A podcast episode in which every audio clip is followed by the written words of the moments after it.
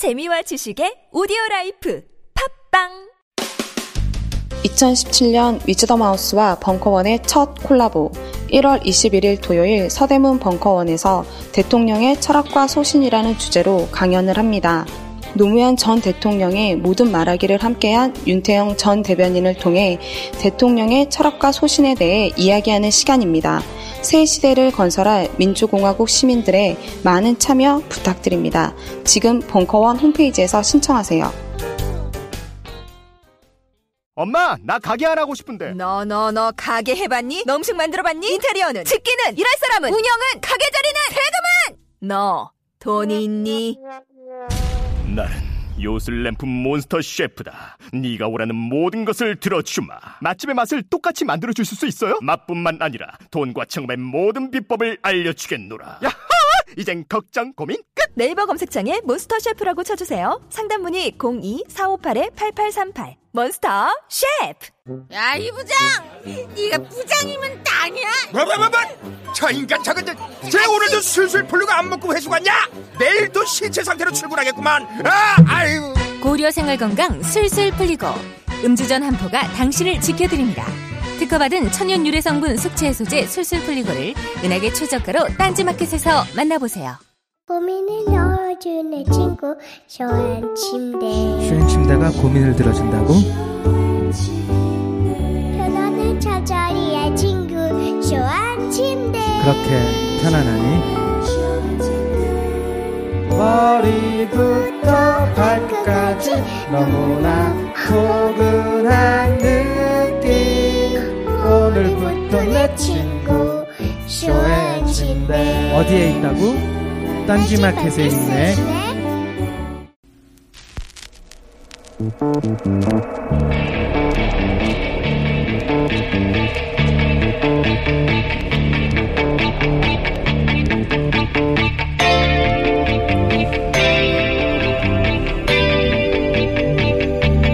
안녕하세요. 김호준입니다.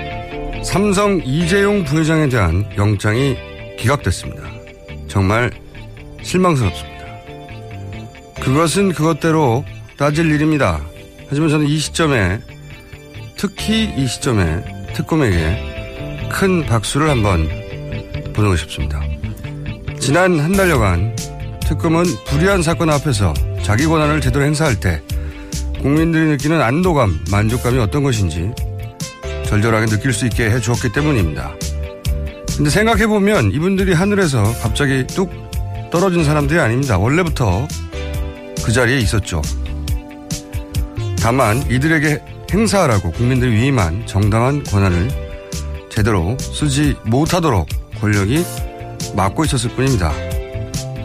특검의 활약을 보고 있노라면 다음 정권이 누가 되든 이런 장면을 계속 보고 싶다는 생각을 매일 하게 됩니다. 그 정도만 가능한 나라여도 저는 참 자랑스러울 것 같습니다. 해서 특검에게 꼭 이 말을 해주고 싶습니다. 실망하지 말고 남은 기간도 힘껏 할 일을 해달라고. 힘내라, 특검. 김원준 생각이었습니다.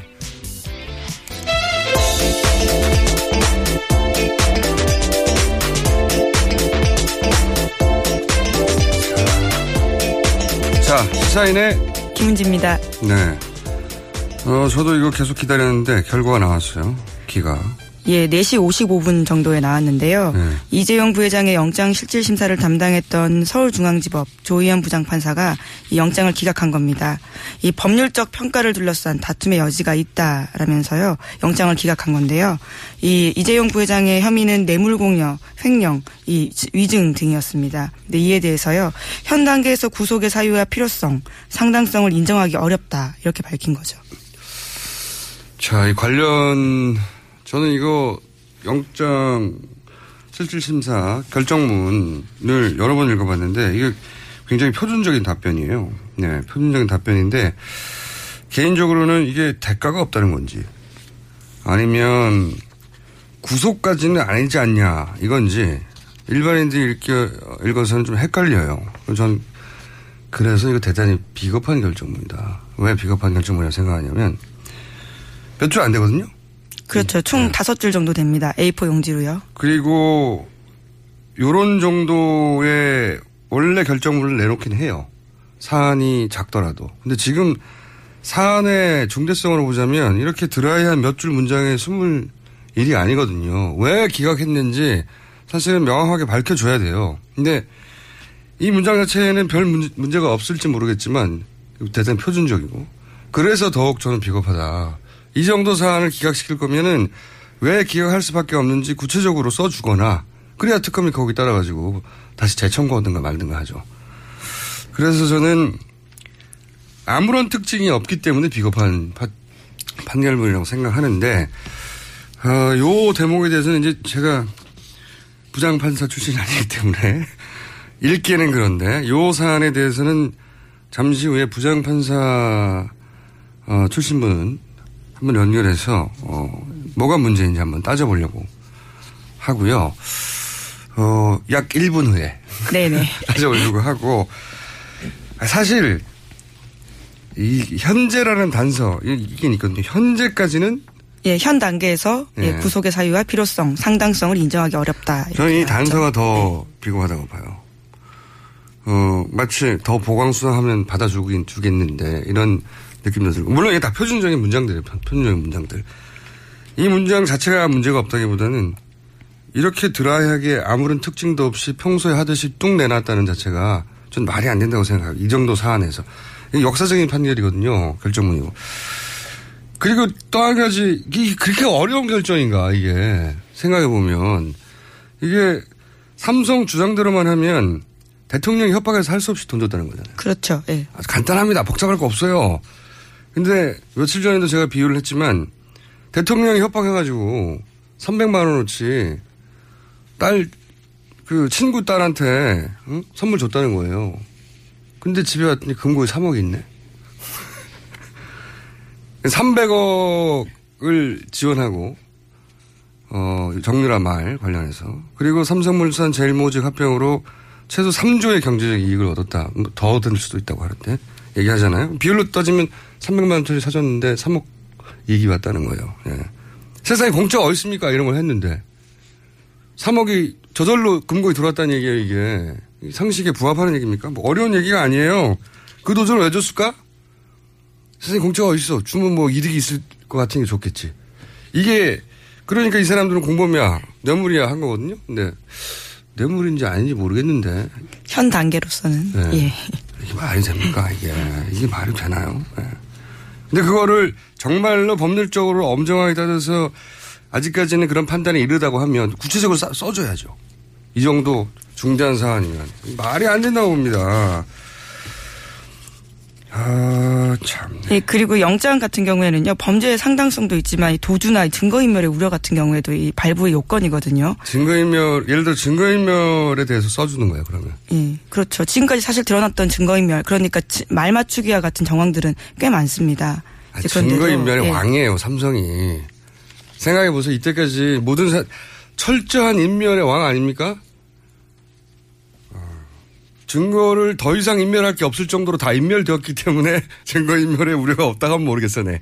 더 이상 더 이상 할 게 없다. 다 해서 기왕 다 했는데 뭐 이렇게 판결을 내렸으면 모르겠는데 아, 저 이해가 안 가는 판결이고 삼성 힘이 힘했습니다. 저는 이렇게 생각합니다. 삼성 힘했습니다. 네. 하지만 끝나지 않았다 아직 이 싸움은 재청구해야 된다고 생각하고 그래서 막 언론에서 막 난리가 났어요. 갑자기 이걸로 해서 특검이 뭐 휘청한다느니 뭐 수사가 어렵게 됐다느니 예, 그런 보도가 쏟아지고 있죠, 지금. 예. 그러길 바라겠죠. 누군가는. 네.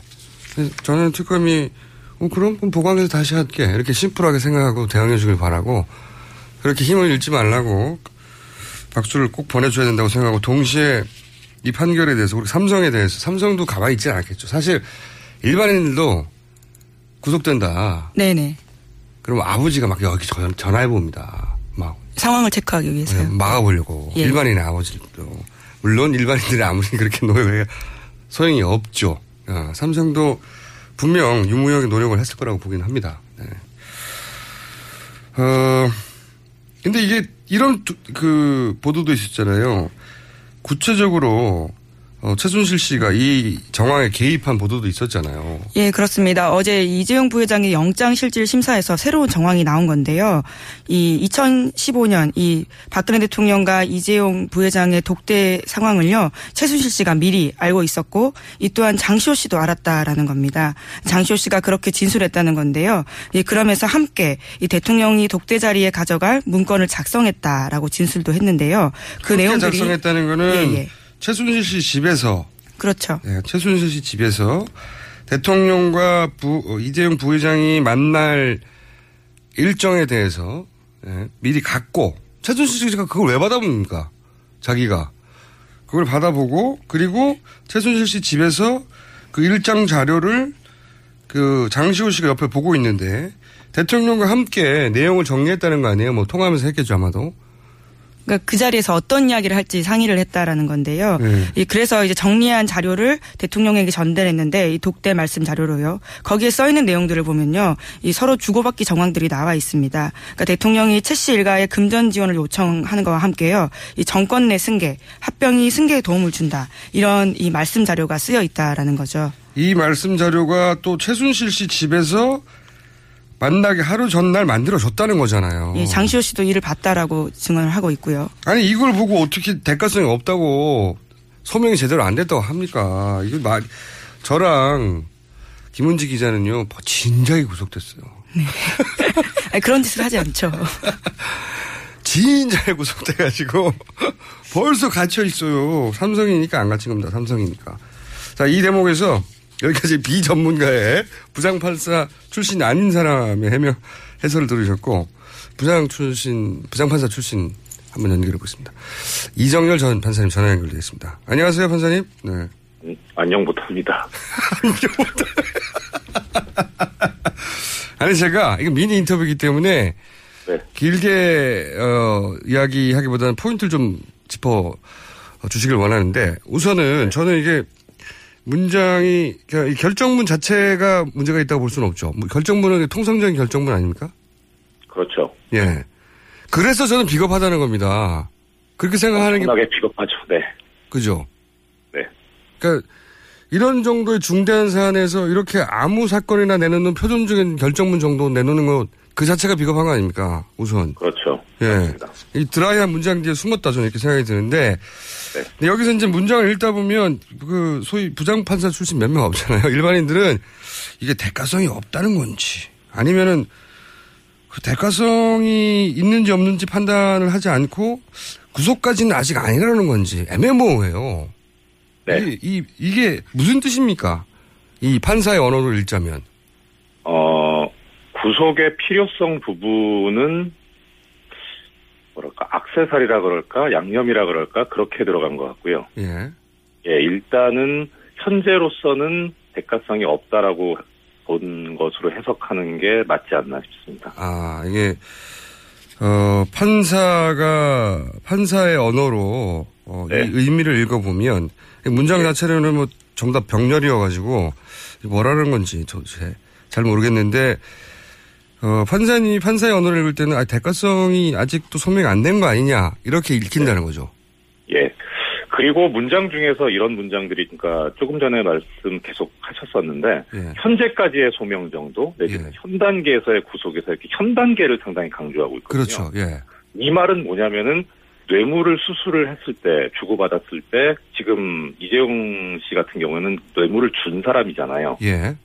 뇌물을 받은 사람의 조사가 이루어져야 된다. 그런 의미로도 읽을 수 있다. 예, 그렇게 본 거 아닌가 싶은 생각이 들어요. 그러면은, 어, 더 보강 수사를 하면 받아들일 여지는 남겨둔 정도라고 읽, 읽힙니까?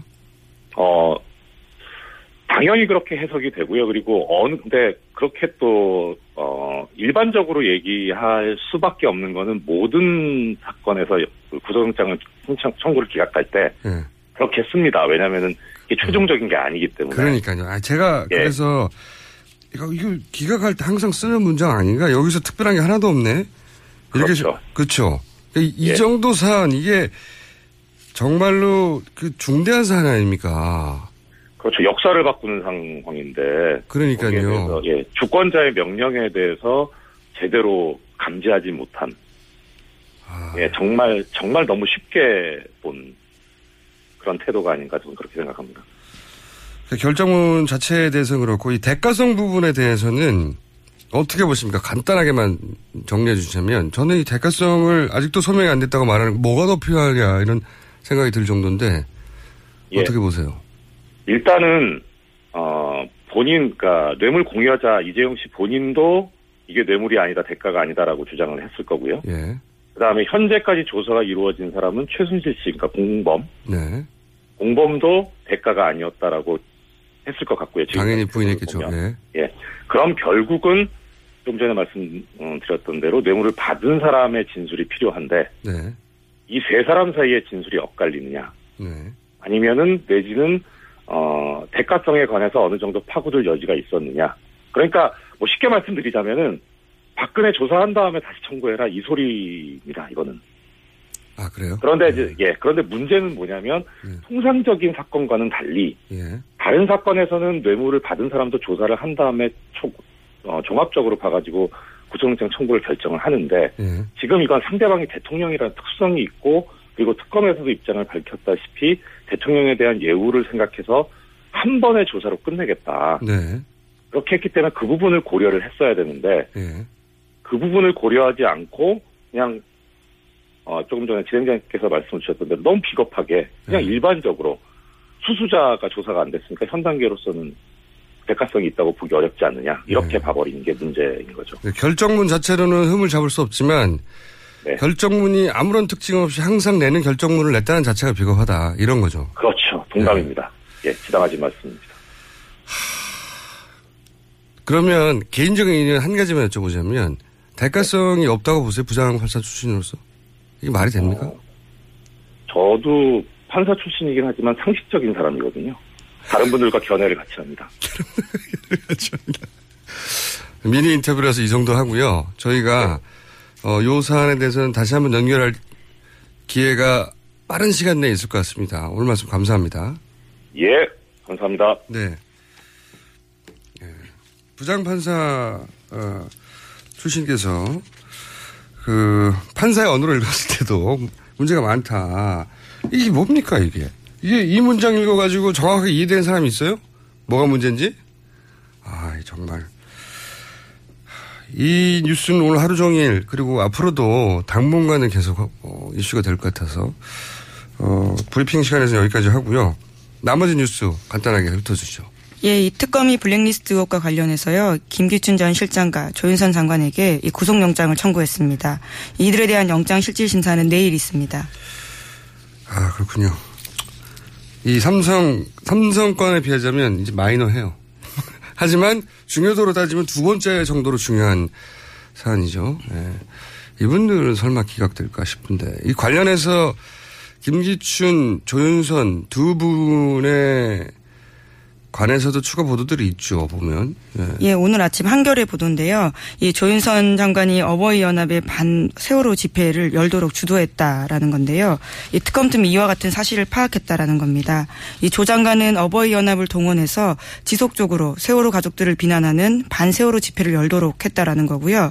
이 특검팀이 파악하기로는 조 장관이 이 보수단체 친정부 시위에 등장하는 구호까지 챙길 정도로 이 관제 데모를 주도한 것으로 보고 있다라는 겁니다. 카피라이트 를 했다는 거죠. 그죠. 구호를 뽑아주셨다. 뭐. 예. 이건 뭐랄까, 이건 굉장히 음, 상징적인 뉴스네요. 그러니까 조윤선 장관이 어, 외모로도 그렇고 말투로도 그렇고 청문회에서 나와서도 본인은 정말 무고하고 그리고 그런 거를 하기에는 내가 너무 아 그렇게 추접한 일을 하기에는 저는 그런 사람이 아니에요. 이런 고귀한 엘러건트한 의원님 이 스탠스를 취했는데 가장 저열한 수단 아닙니까 이게 이게 자기 마음에 안 든다고 조폭 동원하는 거 똑같은 거거든요. 어버이 연합을 그리고 문구를 직접 써주고 그리고 그 대상이 무슨 재질이 더 나쁜 것이 상대가 무슨 같이 싸우는 조폭 집단이 아니라 이 피해자 유가족이잖아요. 세월호를 아이를 잃은 부모들이 무슨 국가로부터 왜 이런 일-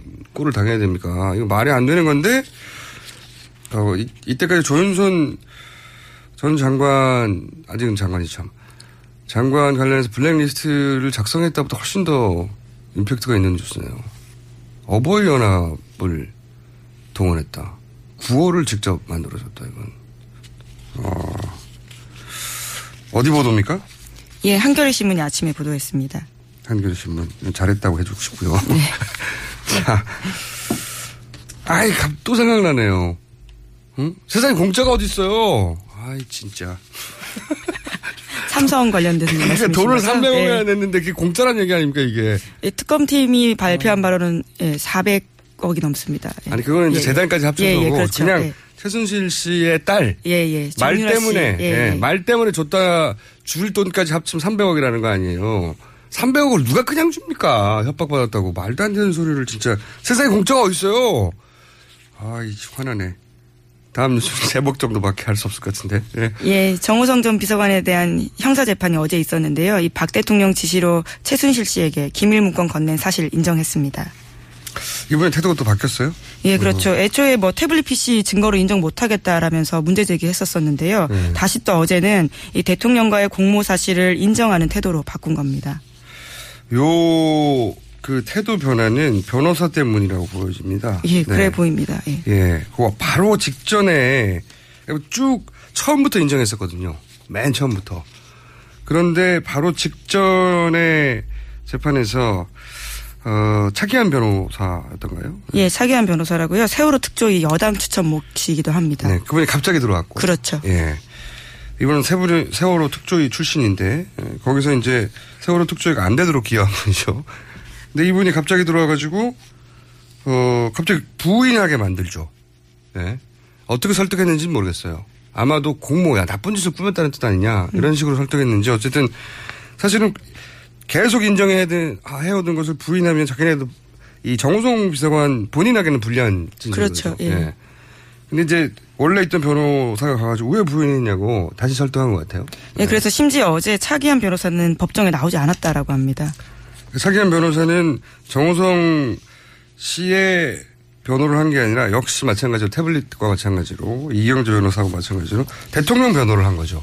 예. 대통령 변호를 위해서 투입됐던 변호사였던 것으로 추정되는 어 그래서 이분과 이분이 변호인이 된 경위를 한번 따져볼 필요가 있다. 언론들은 왜 갑자기 가셨죠? 예. 이번 재판에 왜 안 나오셨죠? 왜 투입되신 거죠? 왜 부인하게 만드신 거죠? 질문할 필요가 있고 어, 구체적으로 따져봐야 됩니다. 재판 이게 헌재 판결에 영향을 주려고 했던 정황이라는 말이죠. 정호성 씨를 변호한 게 아니라 대통령의 헌재 판결에 영향을 주려고 했던 어, 그래서 저는 따져보고 취재해야 하는 어, 어, 정황이라고 생각합니다. 자 제목 정도 훑을 수 있을 것 같아요. 예, 반기문 총장이 이 계속되는 이 뭐 검증 과정에서요, 이 감정적인 이야기들을 좀 토로했다라는 아, 건데요. 감정이 격해질 수 있죠. 네. 근데 이게 본인이 감정적으로 나오면 나올수록 더욱 더 어, 언론들은 좋아하거든요. 이런 거를 기사화하고 본인한테 불리한 상황으로 점점 가네요. 예. 화가 나 나셨던 거죠. 예. 예, 뭐 약간의 실수를 대단한 논란이 되는 것처럼 이 보도에서 공정하지 않다라는 식의 이야기를 했다라고 합니다. 이건 말이죠. 모든 정치인이 그렇게 당합니다. 딱 일부만 잘라가지고 그것만 가지고 집중 공격하는 사례 보시고 싶으면 종편을 보세요. 종편을 보면 1년 내내 그런 그런 사례로 어 하루에 한 20여 건 정도씩 등장하고 어 근데 이제 이런 걸 말씀 안 하네요. 예를 들어 종편에서는 반기문 전 총장 입국해. 반기문 전 총장 점심 먹어. 반기문 총장 집에 가. 다 보도해주거든요. 집에, 심지어는 집에 아직 도착 안 했는데, 집에 곧 도착하실 거라고 생중계하고 있어요. 그런 혜택도 받고 있으시다. 예. 그런 혜택을 받는 사람 잘 없어요. 집에 도착하는 게 뭐 대수라고 집 앞에서 생중계를 하고 있습니까? 아직 도착 안 하셨습니다. 네, 곧 도착하십니다. 이런 걸 생중계하고 있거든요. 그런 혜택도 받으시니까 너무 화내지 마시라고 말씀드리고 싶고 다시 한번 세상에 공짜가 어딨어요. 예. 예, 삼성요. 예. 말도 안 되는 소리를. 예, 지금까지 예, 시사인 김은지였습니다. 아무도 묻지도 따지지도 않고 가입하셨다고요? 보험은 너무 어려워요. 걱정 마십시오. 마이보험 체크가 도와드립니다. 1800-7917 마이보험 체크로 지금 전화 주세요. 1800-7917 이미 가입한 보험이나 신규 보험도 가장 좋은 조건을 체크해서 찾아드립니다. 인터넷 한글 주소 마이보험.com 또는 카카오톡에서 아이디 검색 마이보험을 친구 추가하여 상담하실 수 있습니다. 여성 여러분, 골반이 삐딱하면 허리가 아파요. 아, 아랫배가 나와요. 골반이 바로 서야 건강도 아름다움도 바로 섭니다. 바디로직을 입으세요. 토크밴드의 입체적인 탄력이 틀어진 골반을 바로잡습니다. 간편하고 확실한 골반 교정 타이즈. 바디로직. 삐딱한 남성 골반에도 역시 바디로직. 바디로직의 효과를 못 느끼셨다면 100% 환불해드립니다. 자세한 환불 조건은 홈페이지를 참조하세요. 굶고 뛰고 땀 빼고 다 해봤다. 그래봐야 소용없었다. 다이어트는 결국 먹는 게 문제다! 동결건조 채소와 곡물, 단백질, 그리고 효소와 비타민, 미네랄로 만든 다이어트 전용 그린 스무디로 하루 한두 끼만 바꿔 드세요. 검색창에서 비타샵을 검색해 주세요.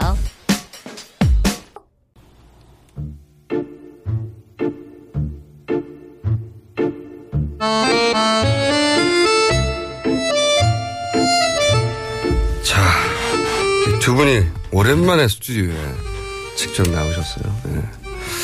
오랜만에 실시간 생중계 격투기를 제가 하게 됐습니다. 네, 격투기 생중계. 바른정당의 김성태 의원님, 안녕하십니까. 예, 안녕하십니까. 김성태입니다. 네. 민주당의 안민석 의원님. 아침 밥맛 떨어지는 그런 날입니다. 안민석 의원입니다. 밥맛은 왜 떨어졌습니까? 정말 사법부 향해가지고 아. 침이라도 뱉고 싶은 심정입니다. 침을 원래 잘 뱉으시잖아요. 욕설이라도 하고, 욕설이라도 하고 싶은. 아니, 방송 중에. 욕설을 하시면 뭐가 문제가 되냐면 의원님은 상관이 없는데 저희 책임 PD가 징계를 받아요. 네. 그러면은 한번 할까요? 사법부가 완전히 미쳤어요. 아, 그렇게 판단하십니까? 네. 미쳤다. 더, 더 센 말은 없어요?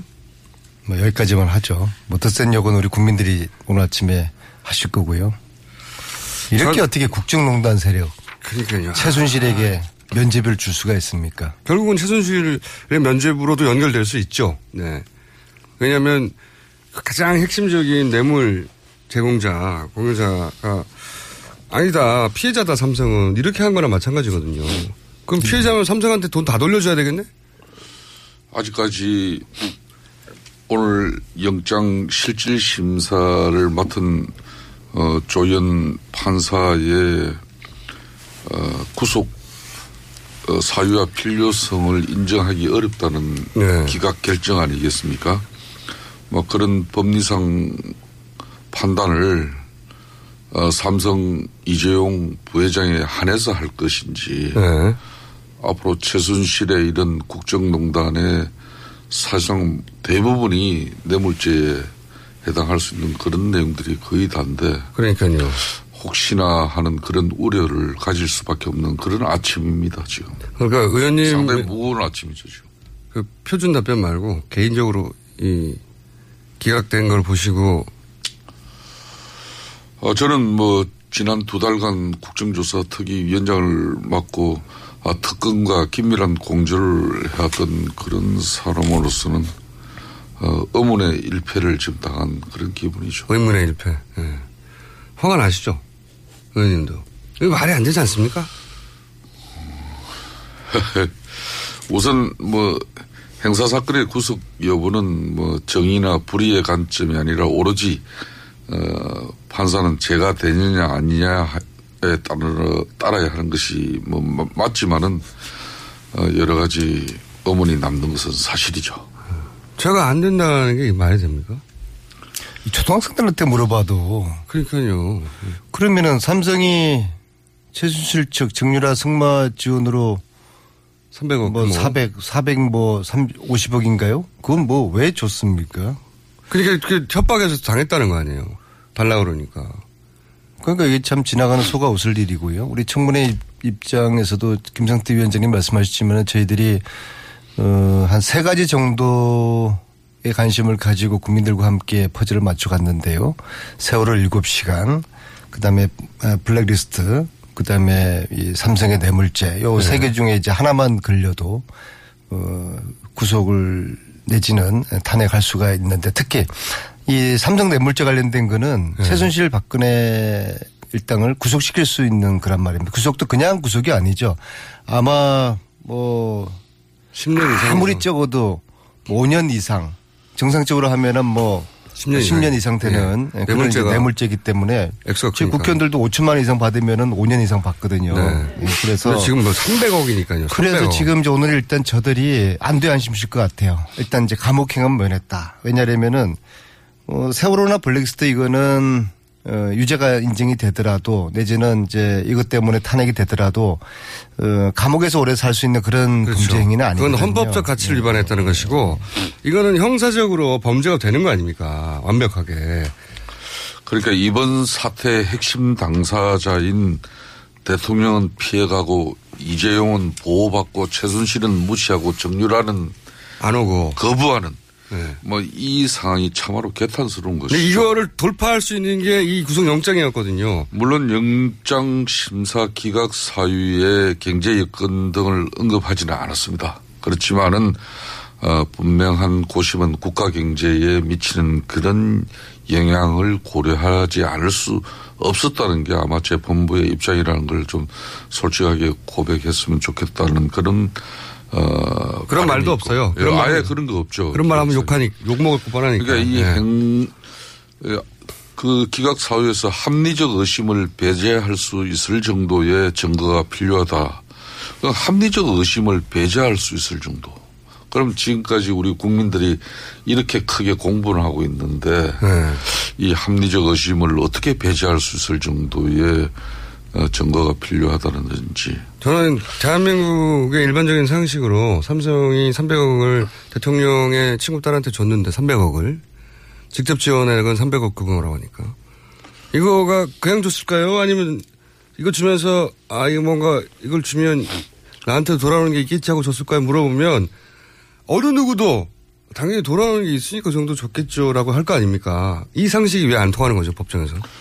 바로 그 부분이 이제 합리적 의심을 배제할 수 있을 정도의 증거가 필요하다는 건데 어, 그것은 그동안 어, 진술을 통해서도 어, 그리고 구체적인 그 정황도 너무 많은데요. 예, 정황뿐만 아니라 물증에 대해서도 특검이 일부 제시가 됐지 않습니까? 이제 문제는 그런 부분을 인정하지 않았다는 것인데, 뭐 특검이 다시 한번 되새기고 그렇다고 뭐 기죽지 말고 남은 수사 일정에 뭐 차질을 빚지 않으면서 더 보완을 확실하게 해야 되겠죠. 이런 타이밍에 바른정당이 삼성 이재용 부회장을 구속하라 이런 당의 입장을 정하면 인기가 올라갈 것 같은데 바른정당은 죽었다 깨도 그렇게 못할 거고요.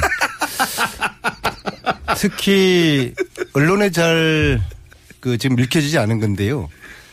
그 15년 7월 25일 날 이재용 박근혜가 만나지 않습니까? 근데 바로 하루 전날 7월 24일 날 박근혜 대통령이 안종범에게 승마협회 부회장 하고 총무이사 두 사람 다 이제 삼성 쪽 사람입니다. 교체하라고. 네, 이 사람들 찍어내리기 지시를 하거든요. 네. 그리고 이재용 만났을 때 그 저 이재용이가 이렇게 우리가 이제 바꾸기로 했다 그렇게 이야기를 하는 거거든요. 마치 네. 이제 노태강 국장 찍어내리기에 또 다른 그 예, 지원이 빨리 제대로 안 된다고 다른 사람으로 더 빠른 속도로 충분히 지원할 수 있는 사람으로 바꾸라고 지시. 삼성의 다른 멤버로 그렇죠. 예, 저 부회장하고 사, 저 총무이사 더 빨리 팍팍 그한 하라는 대로 할 수 있는 사람 바꾸라고. 예. 그렇죠. 이걸 좀 어, 보면은 그 대가성 연부도 분명히 더 나는 것인데요. 자 그런데 어 이제 문제 걱정이 이제 특검이 이제 상당히 이제 위기를 맞았습니다.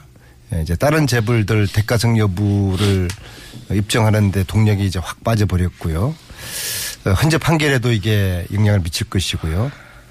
이제 그럼에도 우리는 이제 포기 절대 포기할 하지 수 않습니다. 없죠. 네, 당연히. 그래서 오늘 아침에 예, 사법부 한번 세게 욕 한번 하고 특검에 힘. 둘 다 해야 되는 것 같아요. 특검도 힘 빠지지 말라고 응원해주고. 네. 어, 기각됐지만은 대한민국의 1등 기업의 총수에게 뇌물 공여 그리고 횡령 위정 혐의로 구속 영장이 청구됐다는 사실만으로도 어, 정객 유착이라는 이런 우리 사회, 사회에 쉽게 말하면 어두운 단면이 존재하고 있다는 것을 특검이 어, 그래도 어, 이번 어, 기소 의견을 통해서 충분히 밝혀냈지 않습니까? 특검은 그러니까 잘했죠. 바로 이제 저런 말씀이 바른 정당의 한계예요. 네. 와, 이 정도로 그래도 위안 삼자. 예, 근데 더불어민주당은 그렇지 않습니다. 예, 정말 예, 욕하고 침 뱉고 싶고 그러나 다시 한번 예, 대통령 구속시키고 최순실 세게 그 다룰 수 있는 그런 방법 이제, 이제 세월호 진실 안민석 의원께서 아침에 객정에 격분한 사실은 뭐 인정을 합니다만은 이 방송이에요. 방송을 하시기 때문에 적절한 방송 용어로 이렇게 방송을 해 주시기를 강력하게 요청합니다. 우리 저 김성태 의원님 예. 혹시 그 지난 1년 동안 하루에 세번 이상씩 그 문자 주고 받으신 분 있으세요? 저는 별로 없습니다. 거의 없습니다. 그러니까 정호성이가 최순실하고 지난 2년 동안 하루에 세 번씩 문자를 주고받고 통화를 했다는 거 아닙니까? 평균 따져서 평균. 네. 가족하고는 이거는 가족하고도 안 그래요. 예. 이거는 애인도 이런 애인이 없어요. 근데 정호성 경우는- 최순실이가 애인은 아닐 것이고 네. 그만큼 최순실이가 에, 국정에 깊이 관여를 하고 미주알 고주알 그리고 그 전제가 대통령이 정호성한테 최 선생에게 의견을 물어보고 최 선생 이야기를 듣도록 해라. 그렇게 국정을 최순실에게 떠넘긴 것이 드러난 거 아닙니까? 최근 2년만 하더라도 네. 평균 3건씩 매일매일. 저는 이것이 국정농단의 치명적인 결정적인 그런 근거가 될 수 있을 거라고 보거든요. 근데 의원님은 그렇게 생각하면 뭐합니까? 이 법정에서 이게. 오늘 아침에 모 언론 신문에 주면 졌다고 패고 안 주면 안 졌다고 패고 이 경총의 이제 상임 부회장이신 김영배 부회장이 네, 기업들은 우리가 그렇게 어, 격정 당했다는 토론을, 거죠. 격정 네. 토론을 했어요. 아주 뭐 솔직한 심정을 표현한 것이죠. 이 자체만 보더라도 네. 어, 사실상 어, 어, 올 그 삼성 총수에 대한 구속영장 기각에 대한 어, 경영계 입장이 실토됩니다.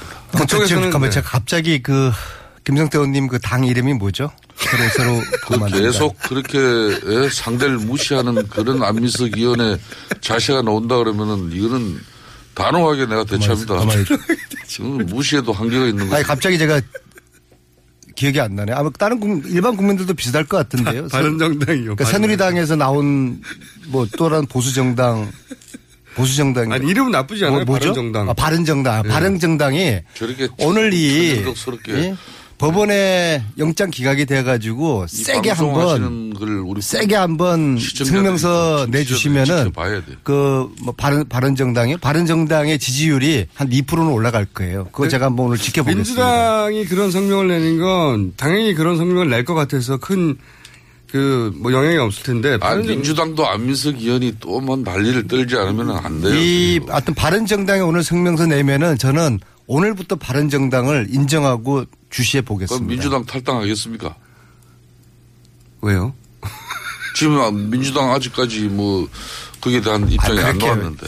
뭐 아니면 또 그런 식의 저에게 요구를 하지 마시고요. 의원님도 그런 요구를 하시잖아요. 그러니까 상대 당에 대해서 자기 당은 그런 뭐 격한 입장은 내지는 않으면서 상대 당에 대한 뭐 입장은 자기 마음대로 말이에요. 오늘은 정당들이 네. 뭐 새누리당은 뭐 그러지 못할 것이고 정당들이 줄줄이 오늘 네. 저이 그렇죠. 그 재판부의 판결에 대한 예, 입장 또 격한 입장이 나올 거라고 보고 특히 이제 바른 정당 한번 지켜보겠습니다. 이 사안을 보고 구- 그 국민들 중에 이게 뭐야라고 하지 않을 사람 정말 드물어요. 아, 욕 나오죠. 네, 진짜 욕- 한 번씩 사석에서 욕들 할 겁니다. 사법부가 미쳤다.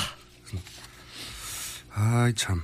자, 그 얘기는 오늘 하루 종일 나올 것 같아서 제가 여쭤보고 싶은 또 중요한 사안 하나가 반기문 전 총장이 이제 귀국을 했는데 어 기대에 못 미친다는 지적이 많습니다. 여러 의미에서. 그러니까 어떤 컨벤션 효과도 그렇고 어, 드, 들어와서 내놓는 메시지도 그렇고 또는 행보 와중에 이제 실수는 있을 수 있는데 그 실수를 이렇게 타고 넘어가는 skill도 그렇고 아이 생각만큼 임팩트가 아직은 안 나온다 이런 게 이제 세간의 평가인데 저는 그 김성태 의원한테 먼저 여쭤보고 싶은 게이 그 전 사무총장이 거기 마- 가는 거 맞죠? 아마 설 이후에 당사자 본인이 아, 정치적 판단과 결정을 할 것이라고 하니까 네. 어, 대체적으로 지금 현재 정치 지형을 볼 때는 국민의당 입장이 어제 그저께부터 네. 현격하게 방 총장의 거리감을 두는 어떤 그러니까 안 들어온다는 메시지를 들었거나 아니면은 뭐 안 들어올 것 같거나. 네. 지금 들어 귀국한 이후의 행보에서 아 지금 현재 어 들어오면은 뭔가 국민적 여론과 지지가 급상승이 되고 어 반기문 효과가 분명히 드러나야 되는데 그러니까요. 그게 아니라는 사실을 국민의당이 먼저 어 판단을 한 것 같고 네. 바른정당 내 분위기는 어떻습니까? 바른정당 입장에서는 어 솔직히 지금 반기문 총장이 유일하게 어 본인이 둥지를 틀 수 있는 정당이 바른정당이라고 봐요. 여기서 들어와서 남경필, 유승민 뭐 이런 등의 어 대선 주자들과 이제 치열한 몸부림을 쳐야죠. 그런 가운데 자신의 정체성과 또 지금 우리 공장장께서 이야기했습니다만 왜 질이 멸렬하게 보이냐.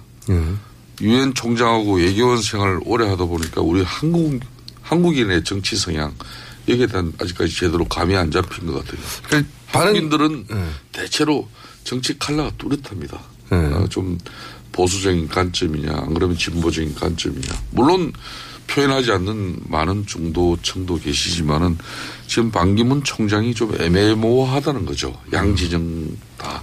근데 제가 궁금한 거는 뭐 그 정도는 기본적으로 다들 평가하고 있는데 실제 이 당내에서 반 총장의 행보를 대략 일주일 가까이 지켜보며 어, 사석에서 하는 평가들이 있을 거 아닙니까? 아, 이거 기대 못 미친다거나 아니면 이 정도만 이 부분만 자, 보완해 주면 크게 될 것 같다는 건 평가 어때요? 그 지금 우선 제대로 된 실무 캠프가 구성이 안 됐어요. 사람이. 그럼 그건 확실한 것 같습니다. 그- 그거는 뭐 과거에 김숙 전뭐 유엔 돼서 이런 애교관 중심의 애교관 시각하고 네, 완전히 다르죠. 생활 경제 우리 국민들이 네. 이 진흙탕인데 정치판이라는 속에서 살아가는 정치의 네. 현주소는 완전히 다릅니다. 그런데 그런 측면에서 반 총장의 실수는 실무진 차원에서 미연에 충분히 방지할 수 있는 사안들인데 너무 미숙하다. 이 캠프가 제대로 아직까지 구성되지 않고 이 실무 그룹이 전혀 없다는 거예요. 음. 그리고 이 대선은 경험과 역량을 갖춘 조직이 절대적으로 필요합니다. 그렇죠. 그래서 선수들, 기술자들이 필요하다는 건데. 이게 뭐 전혀 그런 사람들 없이 아마 그런 측면에서 반기문 총장이 설 이후에 기존 어느 정당이라도 지금 택하려고 하는 이유가 여기에 있고 두 번째 제가 한 가지만 더 말씀드리겠습니다.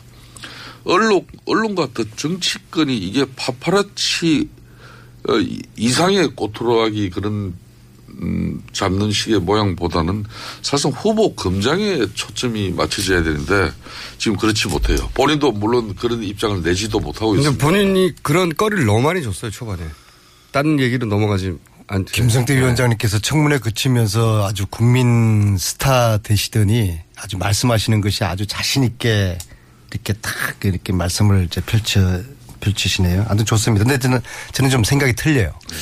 반기문 지금 캠프가 없다. 저는 그렇게 보지 않습니다. MB 측에서 캠프를 아주 조밀하게 짰고 이미 한 서너 개의 캠프가 작동되고 있고요. 제가 한 가지 여쭤볼게요. 새누리당에 지금 있는 의원들 중에서 치- 과거 친이계 쪽에 의원들 남아 있습니까? 자, 친이계.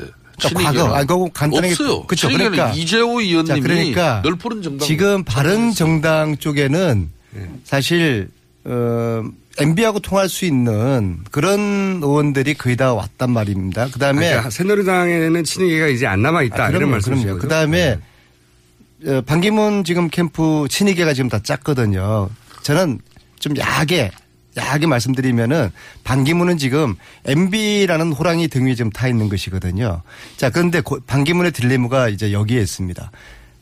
그 바른 정당이 MB계 입구로 바른 정당을 볼 수가 없지만은 MB계하고 바른 정당하고 이 한 지금 묶음인데 정당을 택해야 되는데 그 택해야 되는 정당은 새누리당 아닐 거 아닙니까? 국민의당 아니죠. 더불어민주당 더더욱 아니죠. 그러면 결국엔 수 있는 것은 바른 정당밖에 없는데 이 바른 정당이 뜨지고 뜨고 있지를 않아요.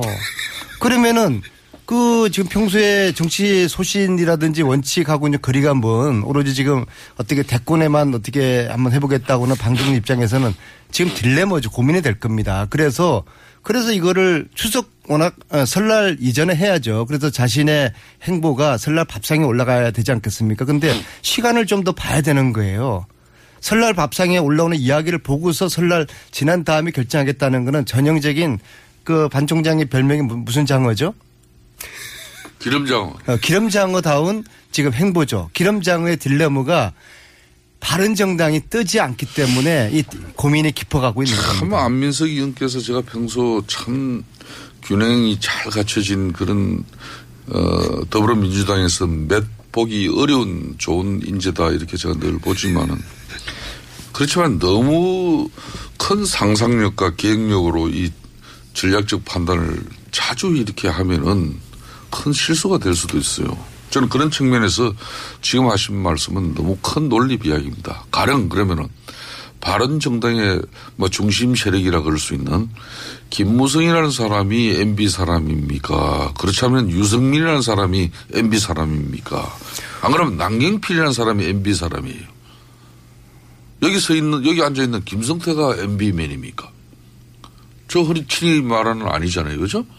그게 좀 그런 식으로 너무 논리를 비약해가지고 이렇게 그러면 반기문 총장이 또 조금 지난번 새누리당 박근혜에 쉽게 말하면 후광을 얻고 정치하려고 그렇게 주업해고 이제는 사실상 MB 끌어다가 또 주업해고 뭐 그리 되면 대강 이 사람이 쓸 데가 없어져요.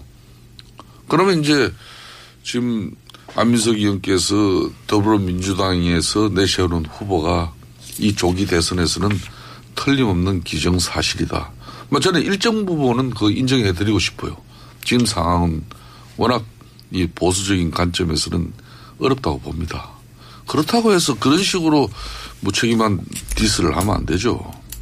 MB는 4대강 사업이라든지 외교 자원 외교 과정에서 저는 상당한 어떤 부정 축제 의혹이 있다고 보거든요. 이게 터지면은 MB가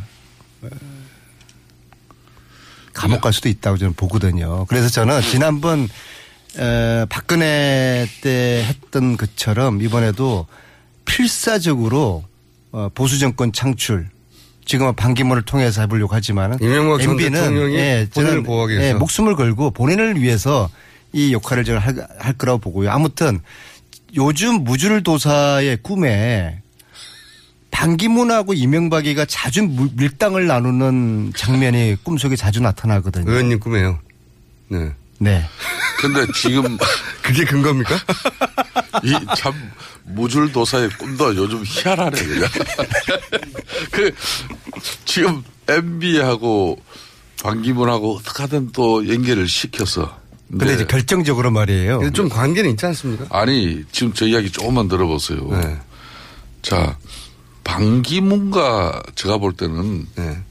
우리 안민석 의원의 전공은 누가 뭐라 그래도 작년 올해 연초까지는 아무래도 최순실입니다. 그렇죠. 예. 그리고 뭐 장시호고 가장 더 확실하게 떠오르는 얼굴은 거기를 갑자기 털어내고 갑자기 MB와 반기문을 연결시키는 것은 예. 이 안민석 의원님 지금 현재 그 컨셉하고 안 맞아요. 그러니까 이거는 좀 안 어울려요. 그 무줄 도사는 무줄 도사로서 초질간 가는 겁니다. 지금 그런데 갑자기 문재인과 안민석 이렇게 연결시키면 안 어울리잖아요. 뭐 저- 아니, 문재인 좋은 분이에요. 예, 아 이제 참 많이 변하시네. 많이 변하셨네. 그런데 이번 이제 저는 그렇게 생각하거든요. 이, 이 국정농단에 이제 방조 내지는 동조했던 보수 세력이 다시 정권을 잡겠다고 나선 것 자체가 염치 없는 짓이고 이런 염치 없는 정치 세력, 보수 세력 등 위에 타가지고 대권을 잡아보겠, 잡아보겠다는 반기문 전 총장은 저는 촛불 미션 모르는, 한, 모- 모르는 한심한 분이라고 생각을 합니다. 특히 반기문 총장의 동생이 지금 부패 혐의로 기소가 됐지 않습니까? 촛불 미심은 차기 지도자는 부패 없고 비리 없는 깨끗한 정치를 원하 지- 지도자를 원하거든요. 여기로부터 기본적인 자격 자체가 반기문 전 총장은 어울리지 않는 분이죠. 이제 중요한 것은 대한민국은 김성태, 의원이었습니다.